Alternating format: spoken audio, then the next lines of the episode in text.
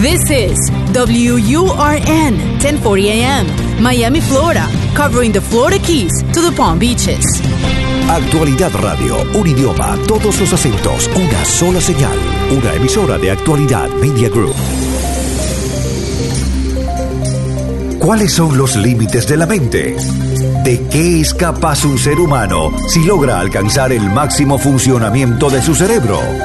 ¿Es posible programarse para tener éxito?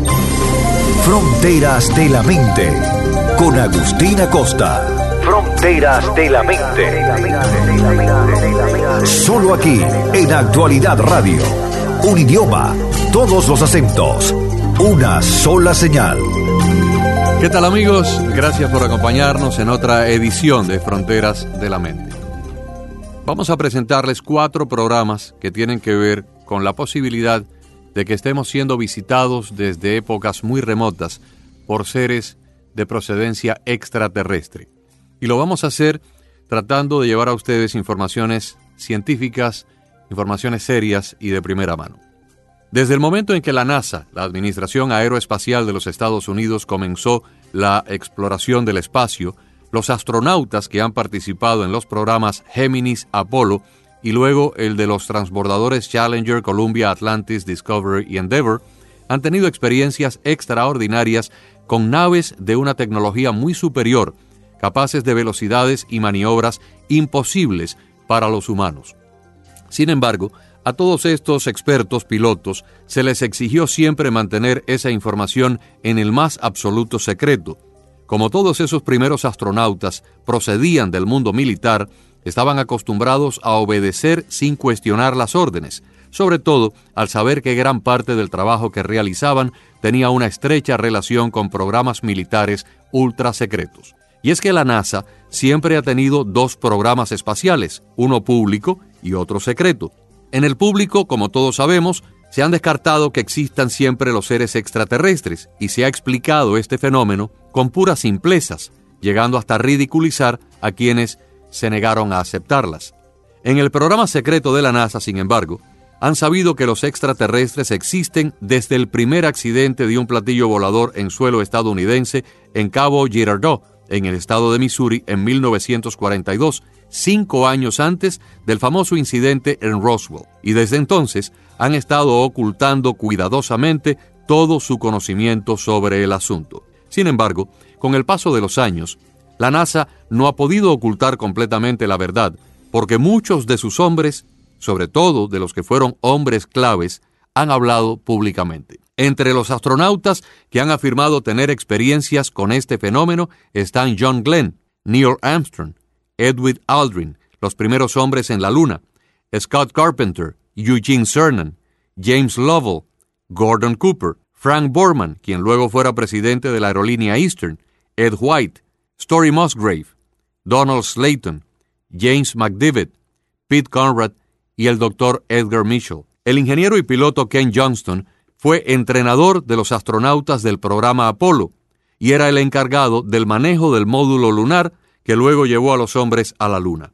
Después de su salida de la NASA, Johnston fue uno de los primeros en contar lo que vio y dijo textualmente lo siguiente. En su viaje a la Luna, Neil Armstrong vio una nave extraterrestre y entonces decidió sintonizar su radio a la frecuencia privada utilizada por los médicos de la misión para comunicar en secreto lo que estaba viendo. Armstrong reportó asombrado por ese canal privado y dijo a sus controladores en Houston, los extraterrestres ya están aquí. Los veo en el interior del cráter y ellos los están observando. La llegada del hombre a la Luna fue transmitida por televisión al mundo entero, pero lo que la mayoría de los televidentes no vieron es que el equipo del Apolo 11, conformado por el propio Armstrong, por Edwin Aldrin y Michael Collins, reportó en varias ocasiones avistamientos de objetos voladores no identificados durante el viaje y luego durante el descenso a la Luna. La tripulación del Apolo 11 vio un objeto no identificado volando cerca del módulo lunar durante su descenso. Hay que tomar en consideración que estos astronautas eran ya experimentados pilotos y además el entrenamiento que recibieron fue muy extenso hasta el punto de poder discernir entre un objeto familiar fabricado por el hombre, como un satélite, estaciones, módulos, etc., y un objeto extraño de tecnología desconocida. Según varios ex trabajadores de la propia NASA, justo después del alunizaje y ya sobre la superficie de la Luna, Neil Armstrong vio una nave espacial y además lo que parecían ser, según se reportó por radio privado, señales de vida. Esta parte de la grabación fue censurada de la transmisión en vivo por televisión y el público nunca la escuchó. Se le dijo al público que habían problemas con la señal y en esos dos minutos la gente no pudo escuchar lo que Armstrong alertaba al centro de Houston sobre lo que estaba viendo. La NASA sabía incluso antes de ir a la Luna que probablemente encontrarían evidencia extraterrestre allá arriba, y decidieron de antemano que la ocultarían, según las recomendaciones del informe del Instituto Brookings fechado en 1960, que recomendó al gobierno no informar al público porque nuestra civilización se desintegraría si supiera porque no estaba preparada para una verdad tan impactante. Pero sigamos con los relatos de los astronautas de la NASA.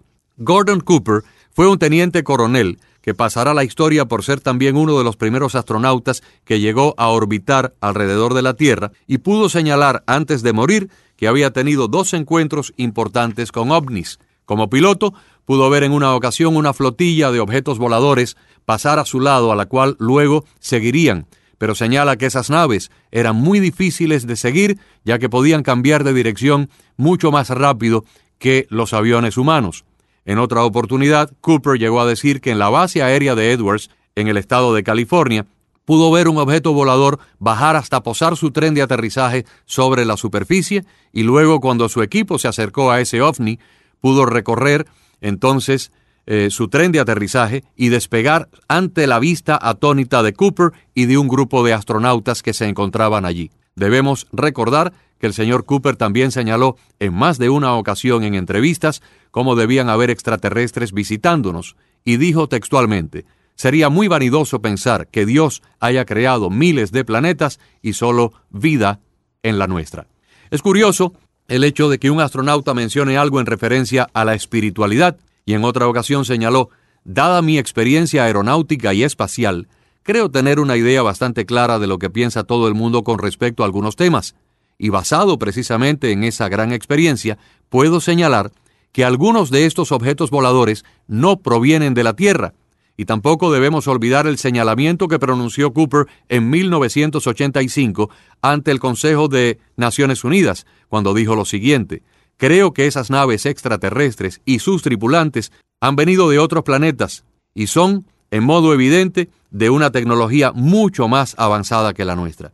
Entre las muchas cosas que dijo el comandante Gordon Cooper antes de morir, es que las naves extraterrestres no provienen de la Tierra. Hay ovnis que cambian de color y de forma. Los hay que son casi transparentes. Los hemos visto ir a miles de kilómetros por hora y luego se detienen en seco como si nada, lo cual sería imposible para un ser humano. En otra ocasión, el astronauta Cooper afirmó, yo creo que vehículos alienígenas y sus tripulaciones de otros planetas visitan cotidianamente la Tierra. Obviamente tienen tecnología mucho más avanzada que la nuestra. Creo que necesitamos un programa coordinado y de alto nivel para coleccionar de forma científica los datos de esos avistamientos. El astronauta Scott Carpenter llegó a decir en una ocasión, los astronautas en ningún momento de su viaje nos hemos encontrado solos. Siempre hemos sido vigilados permanentemente por objetos voladores de otra procedencia. Donald Slayton, uno de los primeros siete astronautas del programa espacial, contó en su libro sobre un encuentro que tuvo en 1951 cuando estaba haciendo un vuelo de ensayo a 10.000 pies de altura. Dijo textualmente, volaba a 10.000 pies cuando de repente apareció un pequeño punto. Pensé que podía ser un cometa. Cuando noté que un cometa no podía llegar hasta esa altura, ya estaba muy cerca de ese objeto. Era un disco grisáceo, como de un metro y medio de diámetro. Se estaba moviendo a una velocidad vertiginosa. Yo iba a más de 500 kilómetros por hora y no lo podía alcanzar. Luego simplemente despegó y desapareció. Cuando di parte a mis superiores, me hicieron anotarlo todo y firmar un juramento de nunca divulgarlo. Nunca más supe si se hizo una investigación. El astronauta James McDavid Alcanzó el grado de brigadier general de las Fuerzas Armadas, fue piloto de guerra, ingeniero aeroespacial y uno de los astronautas de los programas Géminis y Apolo, y terminó su carrera como director del programa Apolo del 69 a 1972. Luego de abandonar la NASA, McDavid dijo lo siguiente, En el año 1965, durante la misión espacial Géminis 4, pude ver y tomar fotos de un objeto que parecía a través de la ventanilla, el cual se movía de, de forma cilíndrica como un tubo, pero de manera inteligente. Sin embargo, luego de ver las fotos que salieron al público, me di cuenta que no aparecía nada de lo que yo había fotografiado. En lugar, solo una mancha de luz. Todo había sido censurado por la NASA. El doctor Edgar Mitchell, el sexto hombre en pisar la Luna, dijo en una entrevista, todos sabemos que los ovnis son reales, la cuestión es de dónde vienen. Según lo que sé, lo que he visto y lo que he experimentado como astronauta, hay pruebas muy contundentes, pero estas están en secreto por los gobiernos. He ayudado o he sido testigo de más de 650 misiones espaciales. Soy un experto en el reconocimiento visual de si una nave es creada por los humanos o viene de otra procedencia. He sido el director del Comité Nacional de Investigaciones de Fenómenos Aéreos, de los expedientes X reales en Cabo Cañaveral y en el Centro Kennedy desde 1958 hasta 1992. Sí, los expedientes X reales. He formado parte de ese movimiento de varios astronautas que hemos querido contar toda la información. He escrito tres libros tratando de contarle la verdad al mundo y conozco a muchos astronautas que han dado un paso al frente después de salir del servicio activo para decir lo que saben. La NASA no es una agencia espacial civil, es controlada por el Pentágono, por el Departamento de Defensa. He participado en misiones que llevan el título de alto secreto, llevando satélites en órbita a otros sistemas de operaciones y otras misiones, y estoy listo antes de morir para contar mi historia. Y continuó diciendo el doctor Edgar Mitchell, sé de muchos astronautas que han visto y tienen material en video de estos objetos en el espacio y en muchas ocasiones lo ocultan para no dañar sus carreras. En otra entrevista, Edgar Mitchell afirmó que los extraterrestres tienen tecnología mucho más avanzada que la de los humanos. Aseguró que esos seres no son hostiles, porque si lo fueran, los humanos no existirían. Y además agregó, el asunto ha sido encubierto por todos los gobiernos nuestros durante los últimos 70 años, pero lentamente se han filtrado los secretos y algunos de nosotros hemos sido privilegiados de tener información al respecto y de compartirla con el público. El primer astronauta norteamericano, que fue John Glenn, afirmó lo siguiente, ciertos informes sobre objetos voladores son justificados, y varios años más tarde, durante un show televisivo en la cadena americana ABC, el día 6 de marzo del 2001, John Glenn dijo lo siguiente. En aquellos gloriosos días me encontraba incómodo cuando se nos pedía declarar sobre cosas que no queríamos y tuvimos que negar muchísimas otras. Algunos nos preguntaban, ¿usted sabe algo? ¿Sabe si estamos solos? Nunca hemos querido contestar la verdad y sin embargo hemos visto cosas muchísimas, cosas extrañas, pero sabemos lo que hemos visto allá arriba Sabemos que no podemos decir nada. Nuestros superiores temían mucho que se supiera la verdad, temían algo parecido a la guerra de los mundos de Orson Welles y de un pánico general en la población, en las calles. Por, consiguiente, decidimos callar. Otro veterano de la NASA, Clark McClellan, con experiencia en más de 600 misiones espaciales, también asegura haber visto objetos de procedencia extraterrestre durante su trabajo, y dijo textualmente, He visto con mis propios ojos una entidad extraterrestre de unos nueve pies de estatura. Esto ocurrió mientras monitoreaba una misión del transbordador espacial en 1991. McClellan vio al ser extraterrestre guiando a dos astronautas cuando realizaban trabajos fuera de la nave en el espacio abierto en órbita terrestre. Clark McClellan también estuvo en contacto con el ex astronauta James Irwin, veterano del Apolo 15, el cual le confesó haber visto muchos objetos voladores durante esa misión especial. Irwin tenía miedo de hablar en público al respecto, pero autorizó a su colega McClellan para que sacara a la luz sus experiencias después de su muerte. Clark McClellan tiene mucho conocimiento acerca del programa espacial secreto que se desarrolla herméticamente dentro de la NASA. En su libro Stargate Chronicles, hace un recuento de las experiencias de ovnis y alienígenas vividas por él y por otros astronautas e ingenieros aeroespaciales. Además, recogió testimonios acerca de bases encontradas tanto en la Luna como en Marte. McClellan también afirma que la NASA no es una agencia civil y que es mucho más misteriosa de lo que podríamos imaginar y asegura que ha habido contactos directos con seres de otras dimensiones. Y dijo, el Pentágono domina a la NASA, Algunas misiones en donde participó el Departamento de Defensa fueron altamente secretas y durante esas misiones varios equipos se reunieron con seres de otros planetas. Sin embargo, por hablar y escribir sobre esos secretos, la NASA le quitó al astronauta su pensión. Otra que ha contado lo que ha visto es Donna Hare, una especialista de la NASA quien ha sido testigo presencial de cómo se ha manipulado la información dentro de la agencia espacial. Durante su trabajo, por más de 15 años como ilustradora técnica del programa espacial, vio cómo gente especializada en retocar imágenes alteraban y cambiaban fotografías provenientes de las misiones en el espacio. Algunos colegas de Hare compartieron información con ella, incluyendo fotos de platillos voladores que aparentemente seguían a la misión Apolo 11 y a las que ocurrieron después. Otro de los testigos de este tipo de manipulación fotográfica es el sargento Carl Wolf, quien afirma haber visto fotografías de bases de platillos voladores en el lado oscuro de la Luna. El sargento trabajó para la NASA y para la Fuerza Aérea Norteamericana. Con Photoshop borraron fotos de ovnis, bases en la Luna y rastros de procedencia desconocida. Solo después de estos procedimientos en que las fotos quedaban alteradas, eran autorizadas para ser publicadas en Internet, en periódicos y en revistas. Lo mismo pasa hoy en día con fotos de las misiones en Marte. Desde mediados del siglo pasado, el gobierno ha tratado de silenciar a todos los que han tenido algún tipo de experiencia. Para los pilotos de la Fuerza Aérea y en general para cualquier empleado del campo aeroespacial y militar, ha sido muy difícil reportar un platillo volador. Si lo hacen, se arriesgan a perder su credibilidad y hasta su trabajo. Es por eso que muchos esperaron hasta llegar al retiro para poder hablar. Sin embargo, las represalias que toman las instituciones del Estado contra estas personas van desde cancelarle su pensión hasta la intimidación y en ocasiones amenazas de muerte. El tremendo impacto existencial que produce ser testigo de un objeto volador no identificado volando libremente por el espacio exterior, acompañando o vigilando proyectos de la NASA, puede ser demasiado complejo de sobrellevar para algunos de estos astronautas. Tienen que lidiar con la verdad mientras cargan la presión de mantener en secreto la información que conocen.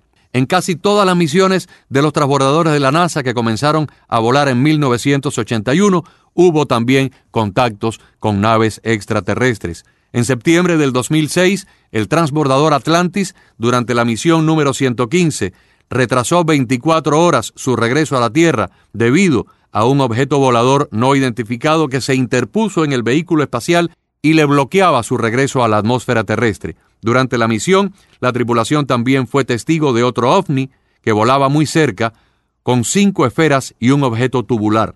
En el 2005, durante una caminata espacial fuera de la Estación Espacial Internacional, el astronauta Leroy Xiao reportó haber visto luces muy extrañas de una formación que describió como una línea de cuatro. El incidente fue reconocido como un posible avistamiento de objetos voladores. De acuerdo a Scott Waring, editor de la revista Sirens Daily, en abril del 2013 se vieron ovnis diariamente en transmisiones de video de la NASA. En agosto de ese mismo año, 2013, de acuerdo a la televisión de la NASA, el astronauta Christopher Cassidy vio un objeto volador de procedencia desconocida flotando detrás de la Estación Espacial Internacional muy cerca de la plataforma de carga. Varios cosmonautas del programa espacial ruso también han contado lo que vieron en los viajes. Los comandantes Yevgeny Khrushchev, Georgy Grechko, Vladimir Kovalyonokov, Pavel Popovich y otros no han reparado en decir lo que vieron en el espacio. Grechko afirmó en pocas palabras, en una de las declaraciones más tajantes de toda, si yo tuviera la libertad de contar y hablar lo que vi en el espacio, el mundo entero quedaría estupefacto. Después que terminó la censura de la Unión Soviética, comenzaron a salir a la luz los documentos de increíbles secretos de avistamientos y contactos de astronautas soviéticos con naves y seres procedentes de fuera de la Tierra. Entre los cosmonautas que se han decidido a narrar situaciones imposibles, se encuentra un grupo que estuvo orbitando la Tierra en la Estación Espacial Salyut 7 hacia el final de la Guerra Fría, mientras el resto del mundo se concentraba en el terrible temor de una guerra atómica que se pudiera haber desencadenado en cualquier momento. En la carrera espacial, la Unión Soviética fue capaz de situar exitosamente varias estaciones espaciales en órbita terrestre, lo que fue conocido como el programa Salyut, La estación número 7 de ese entonces, la Salyut 7, fue la última de ese programa y la más avanzada del mismo, presentando varias y sustanciales mejoras con respecto a las estaciones anteriores. La Salyut 7 fue lanzada en abril de 1982 y en ella se realizaron un total de 12 misiones tripuladas. Durante dos de esas misiones tuvieron lugar unos sobrecogedores avistamientos que cambiarían por completo la visión de la realidad de la tripulación y que se posicionarían como uno de los encuentros más extraños de toda la historia espacial de la humanidad. El primer evento tuvo lugar el 12 de julio de 1984, cuando los tripulantes de la estación, los astronautas soviéticos Vladimir Solovyov, Leonid Kisin y el cardiólogo Oleg Atkov se encontraban orgullosamente en el día número 155 de su permanencia en órbita. Mientras realizaban una serie de experimentos médicos, se percataron de que una especie de nube de color anaranjado y brillante comenzaba a rodear a la estación mientras los sistemas de control empezaron a fallar. Inmediatamente pensaron que el resplandor anaranjado debía corresponder a un fuego en la estación, y bajo la preocupación de los peligros de un incidente de ese tipo, en el espacio se apresuraron hacia las pequeñas ventanillas circulares para identificar de dónde venía el incendio. En su lugar del fuego, los tres astronautas vieron, cegados por la intensa luz que atravesaban las ventanillas, y afuera un platillo volador. Mientras la visión de los camaradas rusos se ajustaba al cambio de intensidad lumínica, pudieron hablar con el control de tierra para transmitirles que toda la estación estaba rodeada por una neblina luminiscente, y al volver a asomarse por la ventana vieron lo imposible. Ante la estación se situaban siete humanoides, alados, de tamaño colosal, que resplandecían y flotaban en mitad del espacio vacío. Según describieron los astronautas soviéticos, estos enormes seres tenían un aspecto casi humano y les miraban fijamente con una expresión de profunda paz en sus caras. Pudieron observar a estas criaturas durante casi diez minutos, en completa perplejidad, tras lo cual simplemente se desvanecieron sin dejar rastro alguno. Después de conocer los testimonios personales de quienes hicieron historia en la conquista del planeta, ¿acaso nosotros podremos descartar o dejar de creer en este fenómeno, cuando personas con un entrenamiento extraordinario y con una credibilidad también sin ningún lugar a cuestionamiento nos cuentan y nos narran de estas experiencias. Entre los que han tenido experiencias personales hay muchos astronautas, militares, ingenieros, científicos de la NASA y de otros países que están completamente seguros de que los objetos voladores no identificados existen, de que hay vida en otros planetas, en otras galaxias e inclusive en otras dimensiones y otros universos.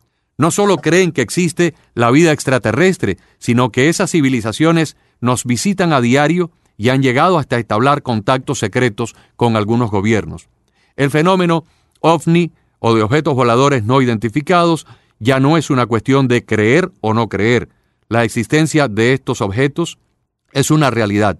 La verdadera pregunta es, ¿qué son y qué propósito cumplen.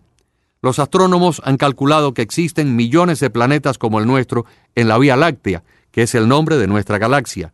También nos dicen que hay miles de millones de otras galaxias en el universo. La probabilidad de que haya vida en algún lugar del espacio es absoluta. Solo al mirar a nuestro planeta podemos ver que en cada rincón del mismo está poblado por millones de especies sobre la Tierra, el mar y el aire. Y si hay millones de diferentes tipos y formas de seres vivos en nuestro planeta, que van desde insectos hasta mamíferos superiores, ¿cómo va a ser que en un universo que tiene trillones de sistemas planetarios solo haya vida inteligente en el planeta Tierra? Si usted sigue siendo escéptico y todavía le cuesta trabajo entender las infinitas posibilidades del universo en el que vivimos, tal vez debería considerar que las personas que están sacando a la luz pública la realidad del fenómeno ovni no son pacientes de manicomios o fanáticos enajenados. Han sido astronautas de la NASA, cosmonautas del programa soviético, ingenieros aeroespaciales, científicos, pilotos con miles de horas de vuelo, con alto entrenamiento, militares de alto rango, que alguna vez formaron parte de los proyectos más avanzados de la tecnología humana. No se puede desconocer el testimonio de personas que han alcanzado el más alto grado de entrenamiento tecnológico en el curso de sus carreras y que además han arriesgado su vida en el desarrollo de los avances de nuestra civilización. Astronautas, cosmonautas y científicos capaces de discernir y de diferenciar entre una tecnología de fabricación terrestre y una mucho más avanzada. Sus testimonios indican que existe un programa espacial secreto, el cual se desarrolla sin el conocimiento del público y en acuerdo con poderes superiores a los de cualquier gobierno. Y ese programa secreto, que ha operado por casi 80 años, ha tenido como una misión importante ocultarnos la verdad de que no estamos solos. Los invito a que el próximo programa no se lo pierdan. Continuaremos con este apasionante tema enfocado en los militares de alto rango que han operado los programas nucleares de Estados Unidos y la Unión Soviética y precisamente en los lugares donde han estado estos misiles atómicos también ha habido y continúa habiendo una gran presencia de platillos voladores. Hasta entonces y hasta la próxima semana, muchas gracias por su sintonía con Fronteras de la Mente. Fronteras de la Mente con Agustina Costa. Fronteras de la Mente.